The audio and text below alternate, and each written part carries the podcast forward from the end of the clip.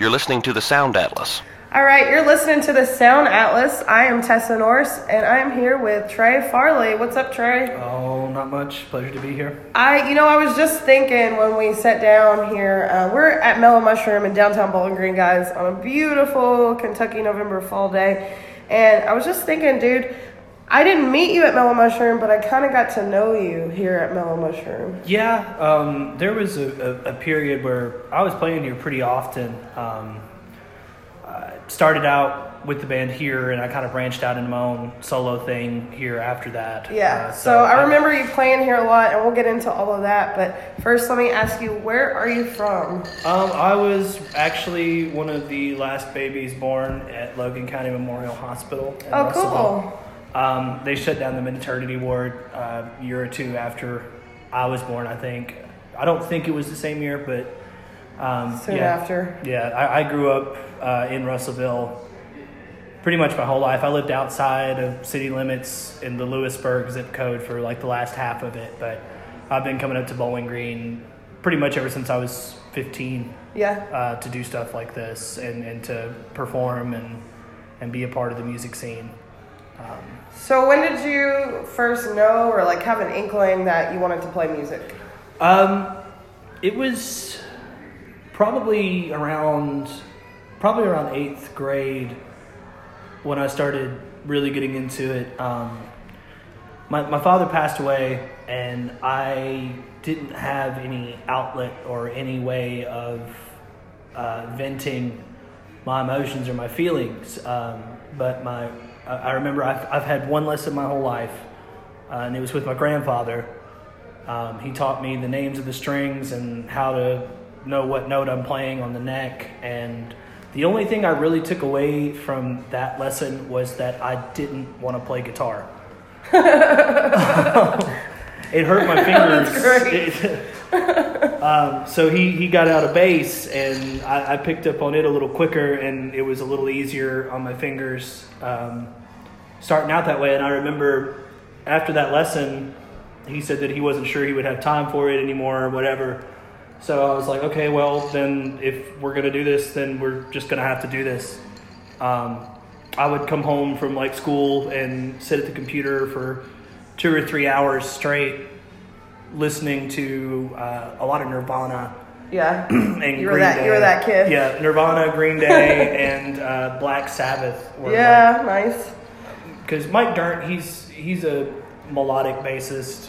Geezer Butler is pretty tried and true with like the or, you know original licks and everything like that. But um, I, I, always thought Chris uh, Novoselic was one of one of the most forward thinking bassists in his era. Uh-huh. So I got really really into that for a while, and then um, my stepdad introduced me to the Grateful Dead, and. Uh, I heard Phil Lesh play for the first time, and that completely changed my perspective on what a bass could be. Uh, it was probably a year or two after that I started to teach myself to play acoustic guitar because I realized pretty quick that nobody wants to come watch someone play bass guitar for three hours unless your name is Victor Wooten. Yeah. Uh, so it was really it was really a matter of necessity yeah. Um, to get into acoustic guitar and, and things like that so that I could be what I wanted to be. And did you start writing around that time that you started playing acoustic oh, guitar? No, no, no. No. Because um, I, I'm trying to think. I think I picked up acoustic. I was like 14, and by the time I was 15, um, we found out about Teen Jam at Waba's, and I showed up there the first time. Had no idea what was going on. I played like two songs and they were terrible. um, but do you I, remember what you played? I know. I'm pretty sure. The one I can remember was uh, "Good Riddance, Time of Your Life" by Green Day. Yeah. I didn't know there was a stigma about playing Green Day at teen jams, so excuse me for that. But it was also a horrible. I couldn't pick at that time. All I could do was strum, um, and that's that's still something I'm kind of kind of teetering on the edge of. Um, here lately, I've been trying a little bit more to make my, my strumming patterns and picking patterns a little more intimate to add musicality, but that's neither here nor there, I guess. Yeah. so um, you were at Teen Jam, and then uh, when were you in your first band? Oh God. um, I actually started a band shortly after I started going to teen jams. Um, my parents at one point were putting on uh, the Logan County Arts and Film Festival. Um, and I was so happy to be a part of that. Um, you know, I, I helped organize teen volunteers and things like that for that.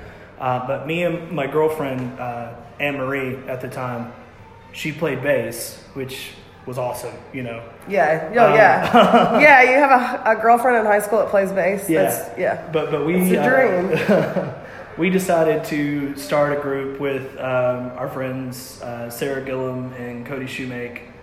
Um, none of us were seasoned. None of us were really that great. Uh, but we decided we wanted to do a set for the Arts and Film Festival, and started practicing in uh, Partlow's basement. And then transitioned into Z-Man, my grandfather's man cave, for practices. Uh-huh. Uh, it was terrible.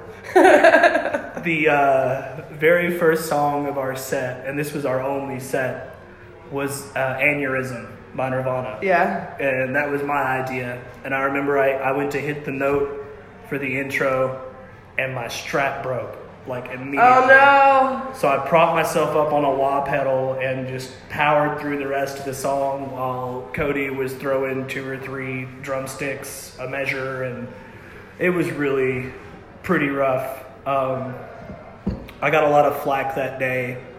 That's hard on a teenager. Yeah, well, you know, it was it wasn't. People were supportive, yeah.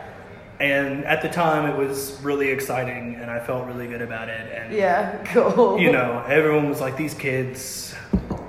And the, the funny thing is, I, I got flack because I um, decided to do a Kurt Cobain esque rendition of uh, uh, the Star Spangled Banner. Uh-huh. And that didn't sit well with a lot of Logan County's uh, people. Is there, I, I hope there's video of this somewhere out there. I'm sure there is. Honestly, if you, um, I feel like Z-Man has some. Yeah. I, I prefer not to see it ever again, but because I, I that was when my hair was like pink. I was in between colors, and I was wearing a fedora and Yeah. had on a paisley satin shirt. And Nice. It was, it was ridiculous. So we, we were called Ignacio and the Dropkick Parachutes, nice. and I'm reserving that band name for a project at some point in my life. Yeah, that's so, a that's a great band name. Yeah. Where'd it come from? uh, bandnamegenerator.com. Nice. that is great. so, um, tell us where you went from there with uh, with bands and, and performing and stuff. Well, um, naturally, me and the bassist broke up. Yeah. which caused a huge schism. Uh, You our- broke up the band. We broke up the breakup? band. Yeah, it was. Um, she's actually one of my best friends now. Yeah. It's, it's kind of funny um, that we've, you know, still grown together. And we, I mean, I just saw her for lunch a few weeks ago. But um, after uh, Ignacio and the Dropkick Parachutes went down the, the drain, um, that's when I really started writing. Uh, Okay. I was probably about 16, and um, uh, I was given a uh, eight-track digital recorder. And at that point, you know, I had a bass, I had a guitar. Um, I borrowed a buddy's keyboard at one point for it, and I actually played drums on it as well. Um, but it was about a year and a half long process. But I, rec- I wrote and recorded, I think it was nine or ten songs Oh wow! all by myself up in my room. Um, I, I called it basement tapes from the second story. nice. Um, but we actually, I, I wrote those, and you know, my friends and family were like, "Oh, that's really good," because that's what you tell somebody when they're starting out and whatever. But Uh-huh. um, a lot of those songs followed me into uh, my college years um, when Zach Smith and Troy and I, Troy Mims and I started um, here, which was a short-lived uh, experience in, in the whole, uh, but definitely playing with them is definitely what helped spark my desire to be a performer. Yeah. Um, Zach and I were always uh, always halfway competing. Zach's we a very, very talented He uh, is. Bowling Green musician. Yeah, we, we actually we had a phase for a little while there where we, we were not on speaking terms. Um, so it was really nice to come back around and actually start this project with him because Okay. he's he's my best friend. Yeah. He's, he's been one of my best friends for years now. Um, we actually met at the Teen Jam. Uh, but really, it was Troy who tried to pull the strings to get us together. Mm-hmm. Um, and I don't know, we just we fed off of each other. I wanted to be better so that I could be on par when with that? yeah, which I, I brought my own things to the table, Right. but um, vocally was where the competition was. Yeah. We were always trying to outdo each other with harmonies or um, things like that. And we actually had a couple that we co-wrote together on that album um, that I, I thought were really, really solid songs. Um, that whole experience, it, it really kind of shaped, I guess, the next few years after the fact of how I was going to continue on my own and everything like that. Um, there was a point after here where I took a, an, an involuntary hiatus. Um, I had other priorities. I kind of put music on the back burner. It was just something I did. Um, I wasn't writing as much then. Uh, but I remember coming out of that and getting my freedom back and, and realizing that this is what I want to do Right. and I want to make a living out of it. And and when I say that, I, I don't mean that I want to be famous or that I want to be rich. I honestly just want to make enough doing what I do to pay my bills and keep myself fed. Yeah. Yeah. Um, if anything else happens, it'll be great. I'll deal with it when it happens. But at, at the moment, it's um, it's a really therapeutic thing for me. Right. I uh, it's hard with musicians. I think once you stop playing, like one day turns into two, and then you, before you know it, you went you know months or a year or whatever uh, without playing. I actually there's an interview uh, on a previous Sound Atlas with Clay Powell, and he says you know a musician should play every day and keep your instrument out at all times, which makes me think of you because you kind of tramp around with your guitar out of the case, so it's Yeah. always at the ready. Um, that guitar didn't come with the case. Um, But now you can tell people that you're just like I'm. I'm always ready with my instrument, Right. My No, it's it's out in the car right now. Yeah, Actually. yeah. Um, no, I, I've. Um, I will say he's absolutely right. You should play every day. I will say outright that I do not. right. Um, just because I've you know I've got other hobbies and interests too. It's not a pat. They're not passions like this is. But I still you know pour myself into this as much as I can, um, especially given the current situation and current climate. Um, but I've definitely, in the last year and a half especially, I feel like I've made a lot of leaps and strides in, in that area of my life. Yeah. So you were talking about the Here album that you and Zach and Troy recorded together, and that's an interesting way that album was kind of recorded. If you want to tell people a little bit, I think it's interesting how you all did it. Yeah, we um, we wanted to have something physical that we could send out to people or you know try to get our foot in the door at gigs. It's a lot easier, especially when you're looking at like an out of town venue, to reach out ahead of time and say, "Hey, this is my portfolio. This is what I do. This is how many people follow us on Facebook." And to do that, we had to get something tangible that we could give to people. Um, so we took I want to say six songs that I wrote in high school um, and reworked them into a full three piece experience as opposed to my like Dave Grohl approach where I just layered things until Yeah. I wanted until I was done. Um, but we recorded it in, in Troy's house um, through Cubase on his computer.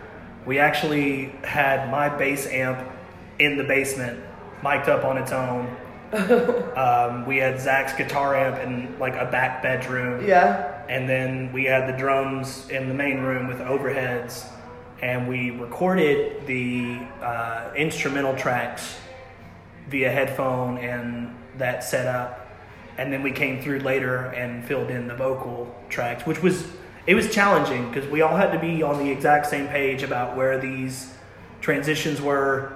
Um, and even even when we got it down, it was still you know a, a little difficult to do that. Um, It kind of seems like it would push you as an artist to to have like those barriers, those kind of struggles, recording in a house and not a studio. See, it, it does it does push you. It, it it forces you to look at things from another perspective instead of the most straightforward approach. Um, but at the same time, as as much pride as I have in that album, as as much as it meant to me that we made it, I know now that moving forward, if I record something, I would like to do it a little more live than the way that we did it. Before. Okay. um, just for clarity's purposes and for musicality because a lot of times things can happen organically um, in one playthrough that may never happen again and it may be something you want to hold on to Yeah, yeah. um, so I, I'm, I'm an advocate for any form of production but i'm definitely leaning more towards live recording Well, you have to. I think you have to walk a line between um, getting a quality product, but and not an overproduced album. Right, and that that was one issue that we uh, almost had um, with the Here album. Uh, we uh, the, the man who was producing this, um, Corey Willis.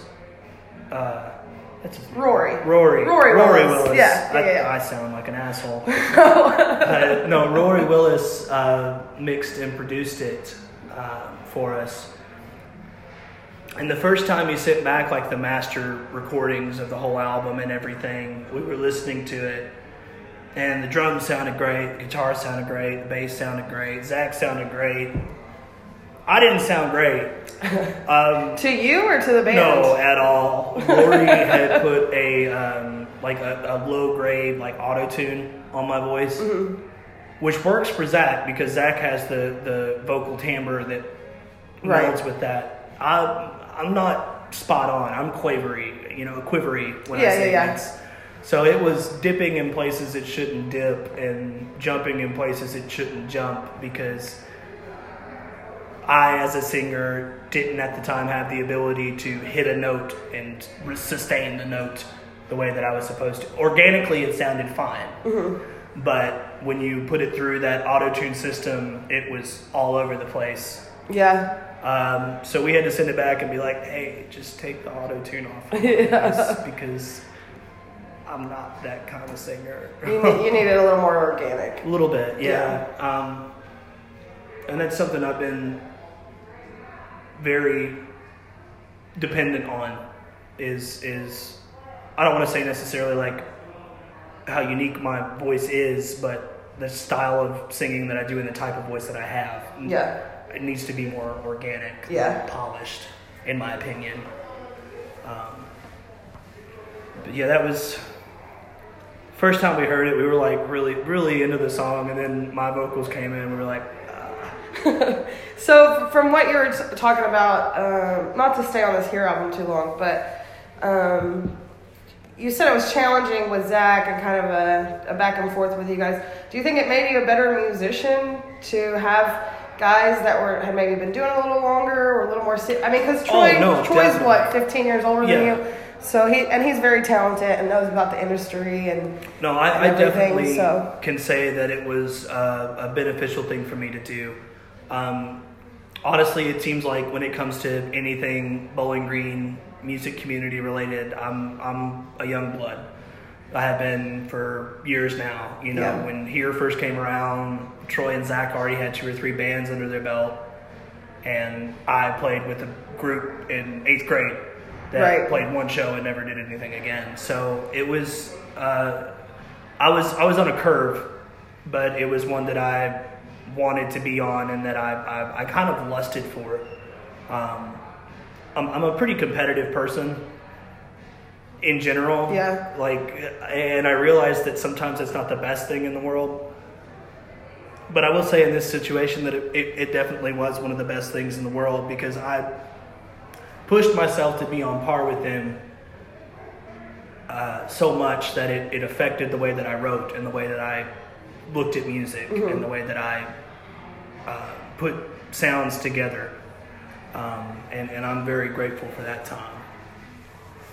So after, so what are you doing now? So we've had you had here, and I, I know you, you played in another band with them. Um, what was it? Blue Level Boys, right? Oh yeah, yeah, yeah, yeah, yeah. The um, the short. I'm telling you about your own band. the short-lived bluegrass project um, that we started with Adam Sanford and a few other people. That was ambitious. Um, we were trying to get eight to nine people on a stage at a time. On small stages Yeah, too. yeah. We're like Tidball's and, and Mellow Mushroom type venues. Mm-hmm. Um, it was hard to coordinate that many people's lives at one time. Yeah. Especially with the, um, the the age difference between all the different members, because I mean we have people as young as me, and then you know, people who've been doing it like Troy and uh, uh, Chris Placco and, and uh, everyone like that. Jacob And. Joe was uh, in his 40s or 50s at that when y'all were playing together. Yeah, So yeah, there, there's a huge age gap from 21 to 50. That that was the first time I'd ever been in a group and uh, was expected to play guitar as well, um, outside of like solo stuff that I would try to do on my own. So it kind of gave me more of a feel for okay, there are two guitars playing right now. Would it be better if we're playing the exact same thing, or would it be better if we found other things to be doing? So that really helped me kind of flesh out my ear for guitar. Yeah. Um, and it was shortly after that band disbanded because it, it wasn't a very long tenured band. Um, but shortly after that, we, we disbanded. I went back to my own writing and back to my own um, personal life for the music itself, like the substance of music, to be in my life. I had to look inward at that point. And that's when I really started writing um, a lot Yeah. in i mean I, i've written more in the past two and a half years than i have in my entire life um, and i've been writing since i was about 16 Oh wow. so Have you written more during the, the pandemic and and then quarantine? i have written a lot during the pandemic honestly if i took every song that i wrote during this uh, quarantine i would have like a double feature album Oh wow. Like- so you've written a lot yeah this year. no it, a lot this year and you know th- things have been very turbulent in my personal life um, and that in and of itself is it, it kind of creates the need for it Well, it's like how you got started was an outlet. You know, you said. exactly and it became it became a completely different ball game when i finally figured out how to strip away my ego um, when it came to performing um, and to really bas- basically put my personal life um, out for anyone who's around to hear it to hear it To add that level of vulnerability. it, it's it's my firm opinion that if you don't feel vulnerable when performing a song for two or 20 or 200 people that you could be doing what you're doing much better Yeah. authenticity to me is it goes hand in hand with with artistry and musicianship and that's not to put down bands that you know are fun time bands that like to jam and because i love jam bands but my I, I think my personal niche that i found for myself is uh, inward focused Yeah. music kind of introspective and and reflecting on on things that happen um, Not to tell on you or anything, but I have a good story about you. Um, so I've been seeing you play for years now, and um, pl- I've, I've played music with you and, writ- and written music with you. And you and I were on our way to uh, Thunder Sound Studios in Franklin, uh, and we had met up and we were riding out there to record. It'll actually be, hopefully be coming out in the next year. Um, something known as the Silo Sessions. Yeah. And I hope that continues to be an ongoing thing. It's, they're doing really cool stuff out at Thunder Sound. But, um, anyways, on the way out there, I expressed being nervous about having to record a original song out there, you know, and kind of in front of people I didn't know, and and with the level that Thunder sounds at. Right. And I was shocked that you admitted back to me that you were nervous and kind of felt sick. You know, you get that like feeling in your Yeah. stomach and you're shaky. And I was just kind of floored because, you know, I've been seeing you do this for years and you've you've recorded many times and I thought, yeah, I'm the newbie here. How, you know, how is he nervous? So I guess that really doesn't go away. It, um, I don't know. It, it does, but it doesn't. Um, you know, I, I play Dublins pretty often, and every now and then, especially if it's been a little while since I've played there, I'll have a little bit of nerves going into it. But I, I never really feel nervous at that venue. Yeah. Um, and I do share my original music with that venue from time to time. Uh, it's not really the place for it. It's really dependent on the crowd and how receptive they are. But when, when it comes to uh, when it when it comes to putting something that's very close to my heart and and very reflective of what's been going on in my life into a situation where you know I know people are going to hear it one way or another, it's uh, it's terrifying. I'm getting back into that like open mic nights at Tidball's that you know you and I are both frequenting right now. Right. We've, get- ho- we've hosted Yeah. together. Yeah. I, I get nervous at those. Really? even though you know half the people there are my peers and my friends and people I know, it's still me going up on that stage and I don't have a persona that I'm putting out. It's just you It's- and a guitar. It's me and my my, my words. Yeah. And And I think it makes a difference when it's your peers, you know, because when we're going to Tidball's for open mic, everybody knows each other. We we watch each other's work, and so it's just you and a guitar and your peers. Right, and and, and to put that into perspective too, I, I had the um, the privilege to share the stage uh, a couple weeks ago with uh, Josh Thurman and Lee Harvey, and um, Lee Harvey and I had never met, uh, but we were aware of each other. Um, I knew about his work via Facebook. He knew about my work via Facebook, and we we mutually followed each other, just not intently. Right. Um, and Josh Thurman, I'll say, is he's a. Uh, I, I look up to Thurman a lot. Oh, he's incredible. Yeah, He's um, incredible. and- and- I always say he's like the like the voice of of Southern Kentucky. Well, the whole thing with that is there. There was a point where I was ready to hang it up. And which Lee Harvey is too. Yeah, no, Lee Harvey is great. Yeah, they're both great. Uh, but there was there was a point at which I was ready to hang up my guitar and give up on this dream that I've had since I was 16. And I remember I reached out to Josh Thurman and I asked him very plainly, like, where do you find the motivation to keep doing what you're doing? And he, and I'm probably butchering what he actually said back to me, but he replied to me and he said, "We do it because we have to. Yeah. It's what we know. It's what we love. Yeah. And as long as we have the ability to create, we should." Yeah. and that spoke to me on another level. And I, I did take a short hiatus shortly after speaking to him because I had grown really tired of restaurant gigs and cover shows and everything else because those can be tiring. It takes your passion and turns it into an occupation.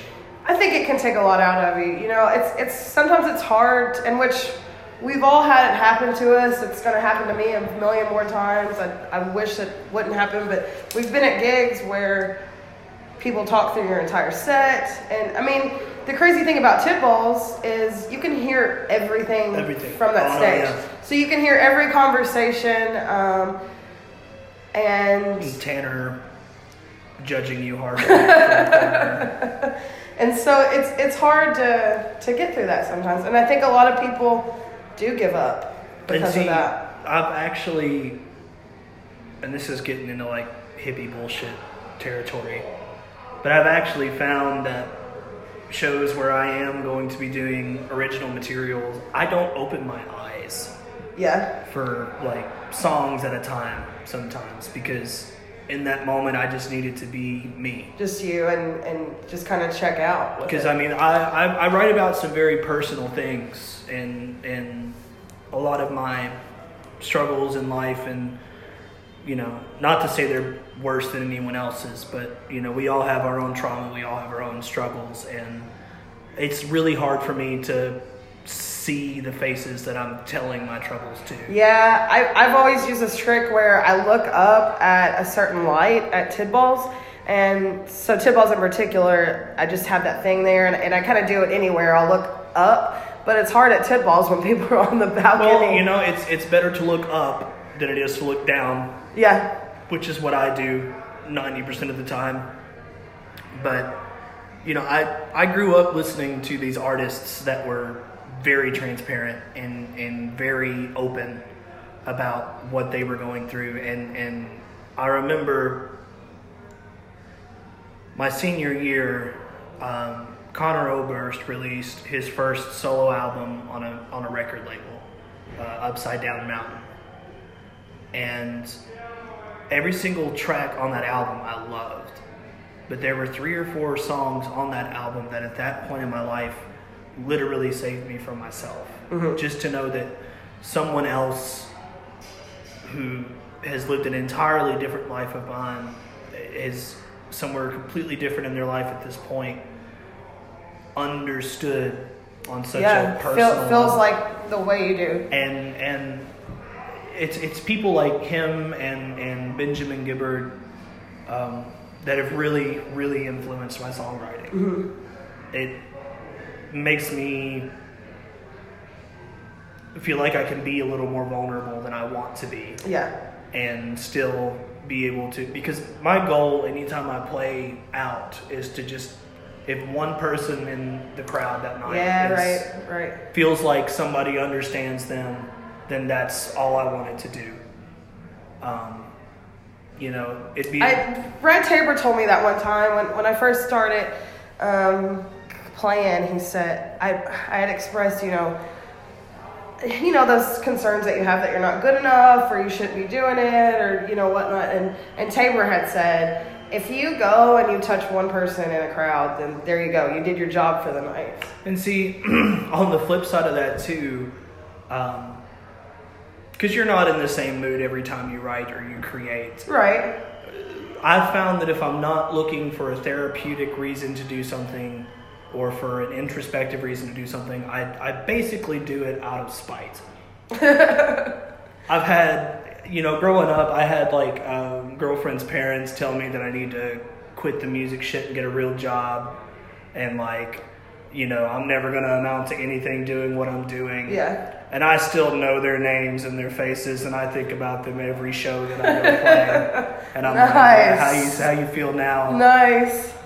I've never, I haven't talked to most of these people since high school, Yeah. but like they're still in my mind. Like you bastards, look at me. Well, I hope they're they're seeing you now out here doing the the damn thing and uh, regretting saying that to you. Ah, is what it is. It just, it's just, it's just uh, uh, logs to my fire. Really, it just keeps me going. So you've talked about a lot of artists that inspire you. What about Bowling Green artists? Like either inspire you or you're watching right now or you enjoy going out and seeing. Um, Well, I mean, hands down, Ghost Ranch Yeah. has, has been making ripples lately, and absolutely for every good reason.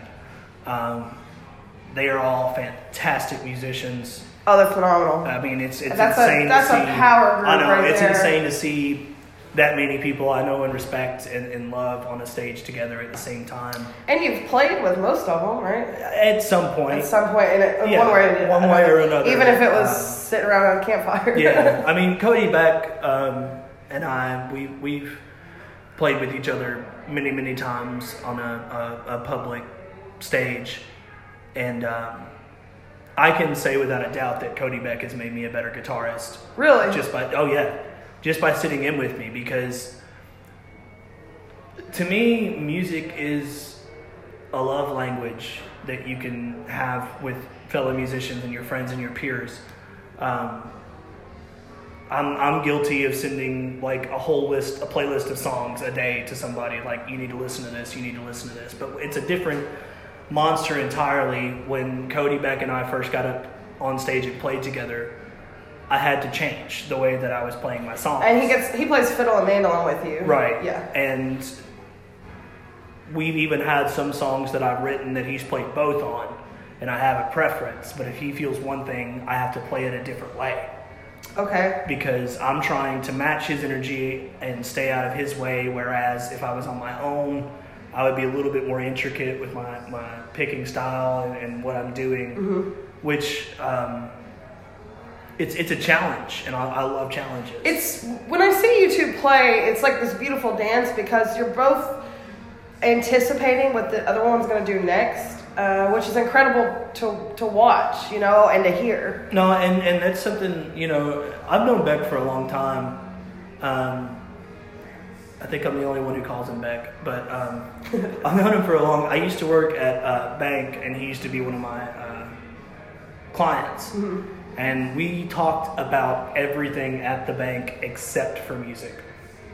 We talked Which talked, is crazy yeah, we talked because Star it's such Wars. an integral part of both of y'all's lives. we talked video games. We talked uh, It just never came no, up. Never came up until he actually wound up at a show of mine, I think at Dublin's, or the A frame One, And I realized who he was, and that was shortly after I'd left the bank. so, or the bank left me, whatever.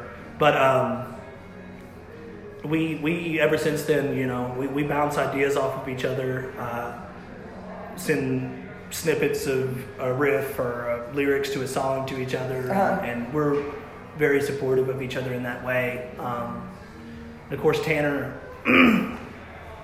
out of all the songwriters in Bowling Green that frequent Bowling Green, um, I admire Tanner's work Yeah. pretty pretty well above quite a few people. Yeah. Um, and that's no disrespect to them.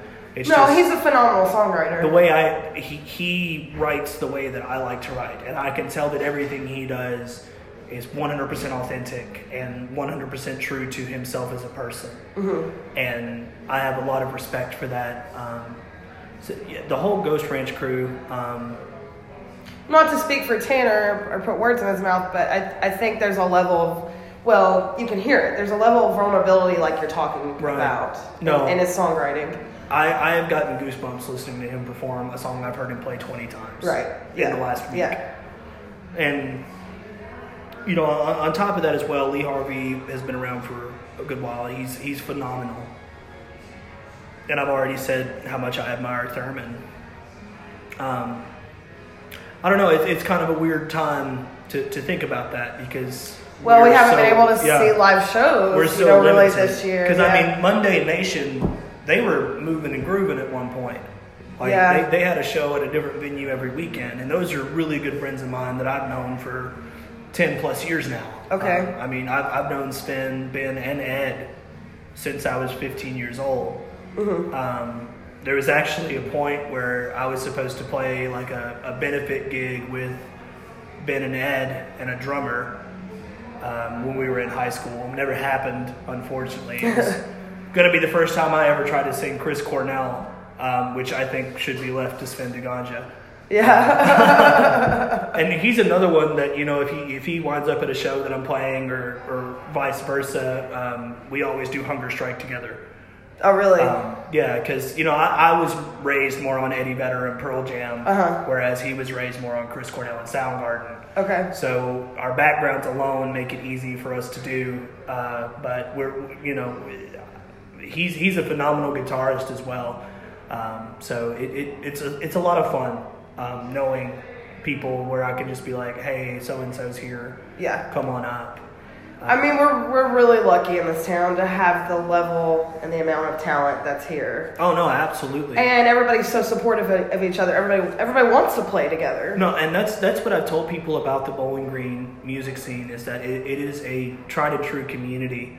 Yeah. And you know, I, I've worked for ten years to get to where I am in this town, and and I'm proud of every year that I've spent doing it. Even the ones where I it was just a hobby, it was just an extra hundred bucks in my pocket. Yeah. Um, but but at this point, I'm so proud to be able to say that I know so many people up here, and you know it, it's nice to know that they remember me Yeah. most of the time. All right. Well, I want to finish up with um, So you and I are good friends. We spend a lot of time together, and we play top five with each other. Right. Um, for those of you that aren't familiar, um, you basically just pick a, a theme, a category, and you both name your top five. Um, so I'm gonna do with you. I don't think I've ever asked you this one, and I think we've played hundreds of times before. Your top five solo musicians. So no bands. I mean, they can be in bands, of course, but I think I could guess three. You could probably guess three. I could guess three, but I'm fr- I'm curious about the other two. In, in no particular order, because I hold them all in the same esteem. Um, Conor Oberst, of Right. course. Uh, Benjamin Gibbard, of course. Um, Bob Dylan Okay. as a standard. I Well, you said earlier that your first album was kind of an ode to Bob Dylan with the Basement Tapes. Yeah, yeah. Um, man,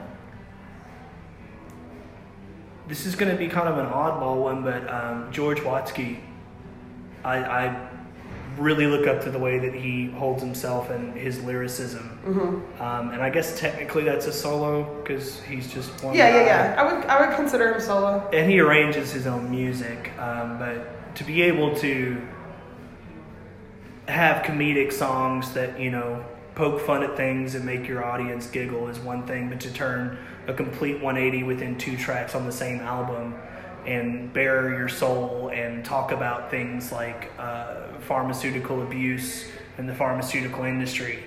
Whereas three songs before, you had a song about getting high and watching Planet Earth Yeah. which is one of my favorite songs. Yeah. Um, but yeah, I'd say Conor Benjamin, Robert Zimmerman, and Watsky. The fifth one's hard though. You named Bob Dylan. You're at five. Yeah. No, Robert Zimmerman is Bob Dylan.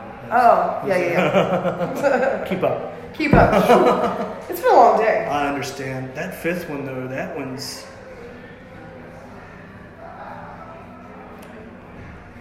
You know, this is gonna sound ridiculous, um, but I, honestly, I'm gonna put Jonathan Coulton up there as as one of the biggest Yeah. solo artists for me. He's he got his start in like a video game soundtrack, but his whole story is inspirational. He was working as a software designer uh, and found out that his wife was pregnant with their child. And he basically looked at his wife and said, I'm going to quit my job. And she said, Oh. he said, I'm going to be a rock star. And she said, Oh. Do you think that's a good idea? Which is usually the opposite Right. when somebody's found out they're having a baby. But he decided right then and there that, you know, if he was going to bring a child into this world, that he wanted to show them that you could be anything you wanted to be if you worked at it. Man, I have mad respect for that. Yeah, and you know, a lot of his songs are comical. There are some that are very, very heartfelt. Mm-hmm. Um, you know, he has a whole song about the Mandelbrot set, which is just a ridiculous, fun song about math. Oh, cool. but then he'll turn around and play a song. Uh, the one that he has is called uh, "You Ruined Everything," and it's this reflective look on bringing a life into the world and how his child ruined everything in the nicest way. yeah. And it's a beautiful, heartfelt song. So I've heard, that is a beautiful yeah, song. for for the for for my top five solo artists, I will say Conor Oberst, Benjamin Gibbard, Bob Dylan, Watsky, and Jonathan Cole. Those are good, a great top five. Yeah. Um, they're all very versatile. They've For got very huge different reasons, Versatile, yeah. uh, and they've got huge catalogs that are just beyond brilliant. I mean, when you get to the point where you can take an entire album from a one-hit wonder band in the '90s and Mm-hmm. remarket it and bring it back, like Benjamin Gibbard did with Teenage Fanclub, um, it, that's to me is just like a, a, a monument to how far you've come. Yeah, Like right. you literally just took someone else, covered them pretty much spot on as an ode to them, but it also brings something new to the table for another generation of listeners. Yeah. So, in in different respects, that's my top five. Nice. This is a nice top five. And I just I thought of something else I'd like to ask you. Um, you started at a young age. You know, you said eighth grade. So if you were, if a kid's listening to this, or not just even a kid, like somebody who's taken a hiatus or doesn't feel inspired, um, or is just getting started, I mean, what advice would you give them or want to tell them? What would you have wanted to hear? The the best piece of advice that I can give for anybody who is interested in becoming an artist, a musician, a writer, or anybody who is considering hanging it up and giving it up. Um,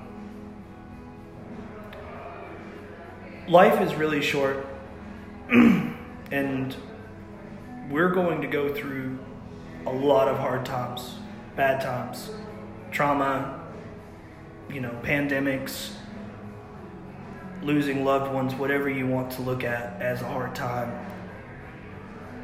And nothing is going to be constant the way that we would like it to be, but we can still create things that can touch our own hearts and touch other people's hearts and bring us closer together. If you feel alone and you feel lost and you feel despondent and hopeless, you will always have a song that you can put on that will bring you back. And if you want to create and reach out to people that way, then you should.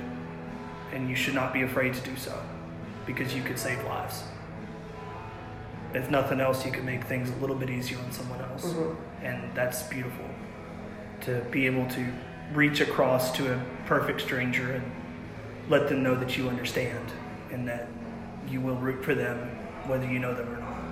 Yeah. Well, I think that's a very beautiful end to uh, to end on, or note to end on. So this has been another episode of the Sound Atlas, and thank you, Trey Farlee. Thank you for having me.